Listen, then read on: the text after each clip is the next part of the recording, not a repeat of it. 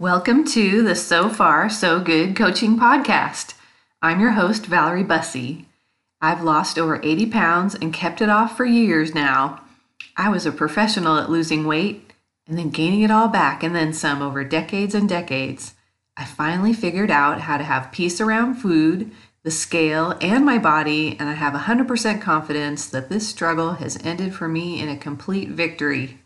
I'll provide all my tips and tricks, as well as solid strategies and tools for you to consider and then implement for you to finally put this issue behind you forever. These strategies will work for whatever struggle you are facing, whether it's with your weight or any pain point. So stay with me, even if you've never had an issue with your weight.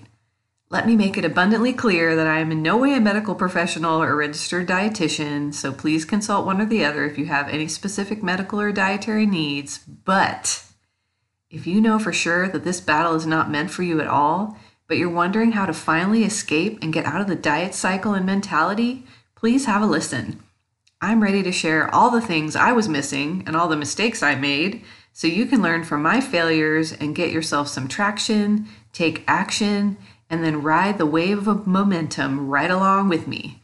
Basically, I'll show you how I won so you can too. Let's go. Hello, my friends. What is happening today for you? What's happening for me today is that I just ate a really big breakfast, which I don't normally do before recording a podcast, but here we are, and I thought I would tell you about it. So, if you're not interested in pancakes or pumpkin, please fast forward about 30 seconds and I'll try to be through with that. But I want to tell you that I'm so into pumpkin pancakes right now. Uh, I'm buying the big box of the Kodiak pancake mix from Costco. Uh, jump on that because it has some added protein. Because, you know, I stopped eating pancakes because I would notice I would have some kind of blood sugar crash after I ate them. Just didn't really feel very good. But the Kodiak pumpkin or the Kodiak pancakes have uh, protein in them. So that seems to help even me out, and I'm able to eat them and still feel really good. And then I'm adding some pumpkin to them and uh, getting a little fiber in there, which is fun and important. And adding the pumpkin spice, uh, add some protein powder, honestly, just some water or some almond milk, and cook those up with some sugar free syrup or regular syrup if you're so inclined, and some butter. And man, is that a delicious breakfast and super easy. Honestly, I make the batter a couple days at a time and then just pour it in and go. And pro tip that I learned recently that I wanted to share if you love pancakes uh, but don't have time every morning to make some for yourself is to bake them in the oven. Genius idea. You just bake it all up uh, cut it into squares, and then they're ready to go. It's really uh, user friendly to freeze them and pull them out, and then just throw some syrup on them and go. So, always a good way to start your day with some pumpkin pancakes, is what I'm saying. Uh, and now I know I won't have a big crash during the middle of recording this podcast, which would really be a bummer for you and for me as well. So, today, let's talk about the big question which is what about exercise? What am I supposed to do about exercise? What am I doing about exercise? What do I think about exercise? What do you think about exercise? Let's just let's just discuss. So, my big question about what about exercise for you would be do you like to exercise? because I think this is such an important question. Do you enjoy exercise? Because we're going to have a completely different answer for someone who loves to exercise and is all in, all about it. Yay, exercise, I'm all in. And somebody else who just loathes to exercise and just does not want to ever exercise. And I just want to bring some hope and encouragement to both sides of that uh, table, if you're on either side of the table there. Uh, first of all, I thought you'd be highly entertained by my own exercise history, which is pretty much non existent because I was such an overweight child um, all through high school, all through my 20s, just very overweight. And the amount that I of of dread that I have for exercise cannot be like recounted in words for you. I mean, just the dread and the hiding that I found myself because I was overweight and I was ashamed. As we probably are aware, when you're feeling shame, it causes you to want to hide. And I just wanted to get through that PE class and pray nobody noticed me. Uh, the few times that I was exposed with that were some of the worst experiences. Uh, and I was thinking about that horrible thing where they go down the line and pick people for teams. And of course, I was always one of the last people to get picked. But they probably picked me closer to the middle when it was something horrible like dodgeball. dodgeball. Can we talk about that for a second? Who in the world? I know some people really love dodgeball, so I'm just sort of joking about it. But for me, that was about the most horrendous exercise I can even think of is for somebody to be throwing a ball at me. Like, are you mad at me? Like, is this necessary? Can we be kind? Can we toss the ball? Like, why? But I know, especially some of the boys, I think of them just loving dodgeball. So if that's your jam, you go. But for me, that was just a sport that made me feel like I want to cry. Even now, thinking about it, it's still a little rough. And then we went on, I think it was in the sixth grade, we had to do that presidential fitness test. Anybody? Where we were all sort of compared to all the other kids nationwide. And it, it all like culminated in the big thing, which was doing a pull up, which I could never do, have never done, will likely never do. Uh, there was just a couple kids I think that were crushing it with the pull ups in the sixth grade. I can think of them now but I was not one of those. I think I just barely made it through, or somebody just passed me, even though I didn't actually pass. but yeah, I remember that one. Painful.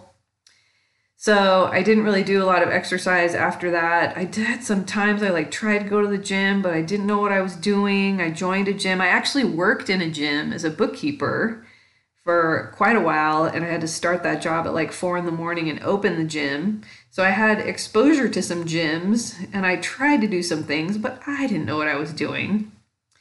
And then in 2008, I think it was, I actually decided I was going to become an athlete and I was going to run a 5K, having had no experience running or anything like that. And I did actually finish this 5K. I'm still very proud of myself for it but get ready because I literally ran the entire 5K. I ran, I did, I ran the slowest form of running any human ever ran. And I finished the 5K in just slightly over 50 minutes. And I don't mean one five minutes, I mean five zero minutes. but I gave it all I had, and I'm super proud of myself for doing that. And so that was the extent of my exercise until I think 2011, I started to just get fascinated with CrossFit. I just was following some people and some blogs at the time because we didn't have Instagram or or if we did, I wasn't following anything like that or any kind of social media, but following some blogs where the people were doing CrossFit and I thought it was fascinating and I really, really wanted to go. So it took a while, but I actually reached out to somebody who had a blog and asked if he would help me. It's a whole story. That's a whole story for another day. But he wound up helping me join a CrossFit, and it was an amazing experience. I made amazing friends that I will love every minute of every day until the day I die and beyond. Uh, I had a really, really bonding experience and have such close connections with those people. But newsflash, I was terrible at CrossFit. I had zero athletic background. So, as much as they tried to roll me in and just make me one of the family, they did it. They really did it. But my heavens, was I terrible at CrossFit and practically killed myself because, oh, I was like, I can't believe I didn't come out of there with more injuries, you know, than I did. But that just turned out not to be for me. And I just had a moment where I was like, you know, I'm honestly using CrossFit to abuse myself. Like, I'm doing this as a form of punishment because I feel like I need to lose weight and I need to have exercise in my life as a form of punishment. And that's honestly, heartbreakingly, what I was using CrossFit for but I had a moment where I was like, I don't know what I'm going to do next, but I know I can't do this anymore. And then at the same time, I was introduced to someone at the YMCA that had a yoga class. And I thought, okay, I did really like the part of CrossFit where we were doing some stretching before and after. And I've always kind of wanted to get into yoga. And I knew I needed to sort of slow my life down. I was working at a really fast pace and had a million things going on. So I was like, maybe some yoga. So, talk about your pendulum swinging from one end to the other. It's kind of comical. But my yoga teacher, Rachel, who I also love with my whole heart every minute of every day, just honestly, I just more credit to her for how she changed my life because it was probably the first time where I really slowed down for an hour and did a yoga class. And I mean, I did it very poorly, and she had much mercy on me. But I always tease my CrossFit coach, who's still a good friend of mine, that I went from CrossFit, where everybody was yelling at you to pick up the barbell, like, pick up the bar, go, to yoga, where she was so tender and gentle and just would tell the whole class, okay, we're going to do this stretch now, but only if it's available to you. If this stretch is available to you, you do it. But if it's not, you can try it another time. So it's so funny to me how we went from one extreme to the other with the pick up the bar to the only if it's available. But I loved everything about it. It really helped me slow my mind down. And for the first time, just really sort of get in touch with my body and what it was even doing, saying, what was happening in there. So I credit her, like a lot of the work I've done, even with weight loss, really some seeds were planted there in that yoga. So if you have a chance to do some yoga, if you want to slow your life down a little and do some good stretching, big fan, go do some yoga. I still love to do some yoga and stretching. But honestly, what I'm doing now is I'm just walking. I walk every day. A couple times a week, I decided that the one thing that I love the most about CrossFit was doing the Olympic lifts. So, the lifts with the barbells, if you're not familiar with those, were just my favorite part of CrossFit. So, I thought, well, why can't I just walk and do some elliptic Olympic lifting? So, I got myself a squat rack for the house. Super, yeah, such great decoration for the house. I'm sure people are cringing. But honestly, it's in a main area of the house, and I use it to do some lifting just a couple times a week. And I mean, when I say I'm doing lifting, I'm not doing how we did at CrossFit. I'm doing what we call the minimum effective dose.